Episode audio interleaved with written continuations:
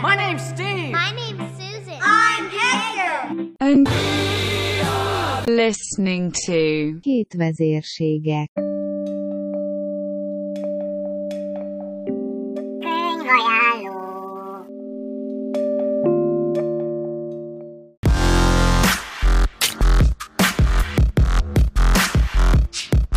Sziasztok, én a Legendák a Pannónia fedélzetéről című könyvet olvastam.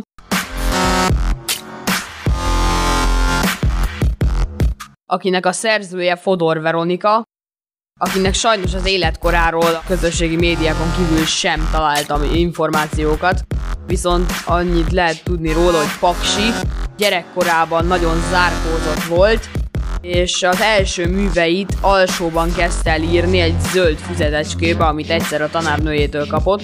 Abba írta első verseit, meséit.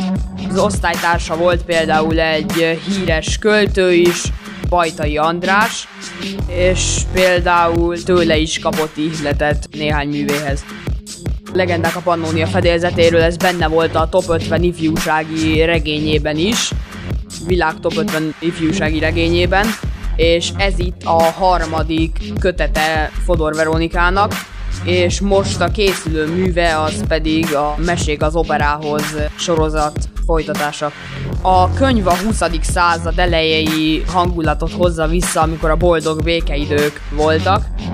Kicsit kirángat a mindennapi monoton életből ez a könyv, mivel érdekes történetek vannak benne. A főszereplője Anton Aulinger, nászútján volt, mikor a mennyasszonyát elrabolták, mint kiderül később a török, itt a könyve török császár rabolta el, hogy visszakapja a mennyasszonyát, 12 legendát kell összegyűjtenie a török császárnak, ezt a 12 legendát kell neki úgy elmesélnie, hogy a török császár nagyon érdekelje a történet, mert ha nem érdekli, akkor nyilván nem kapja vissza a mennyasszonyát.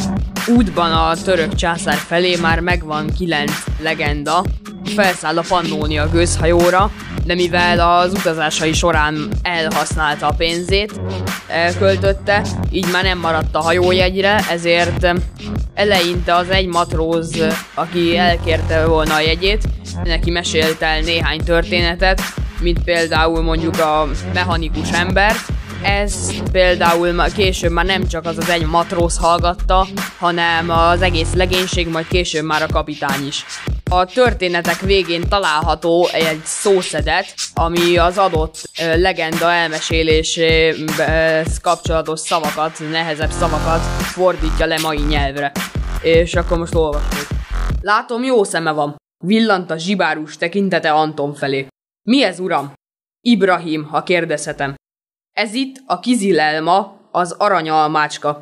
A legenda szerint a benne található aranymagok az itt élő törzseket jelképezik, magházában benne van az egész török történelem, ami már megtörtént, és az is, ami majd meg fog történni a jövőben. A város alapításakor hét bölcs készítette, és mondhatni hányattatott sorsa volt. Többször is elrabolták, évtizedekig volt elásva a föld mélyén, de az is lehet, hogy mindez csak mese. És az almácska nem ér semmit. Éppen ez benne az érdekes. Mit tudna ajánlani érte?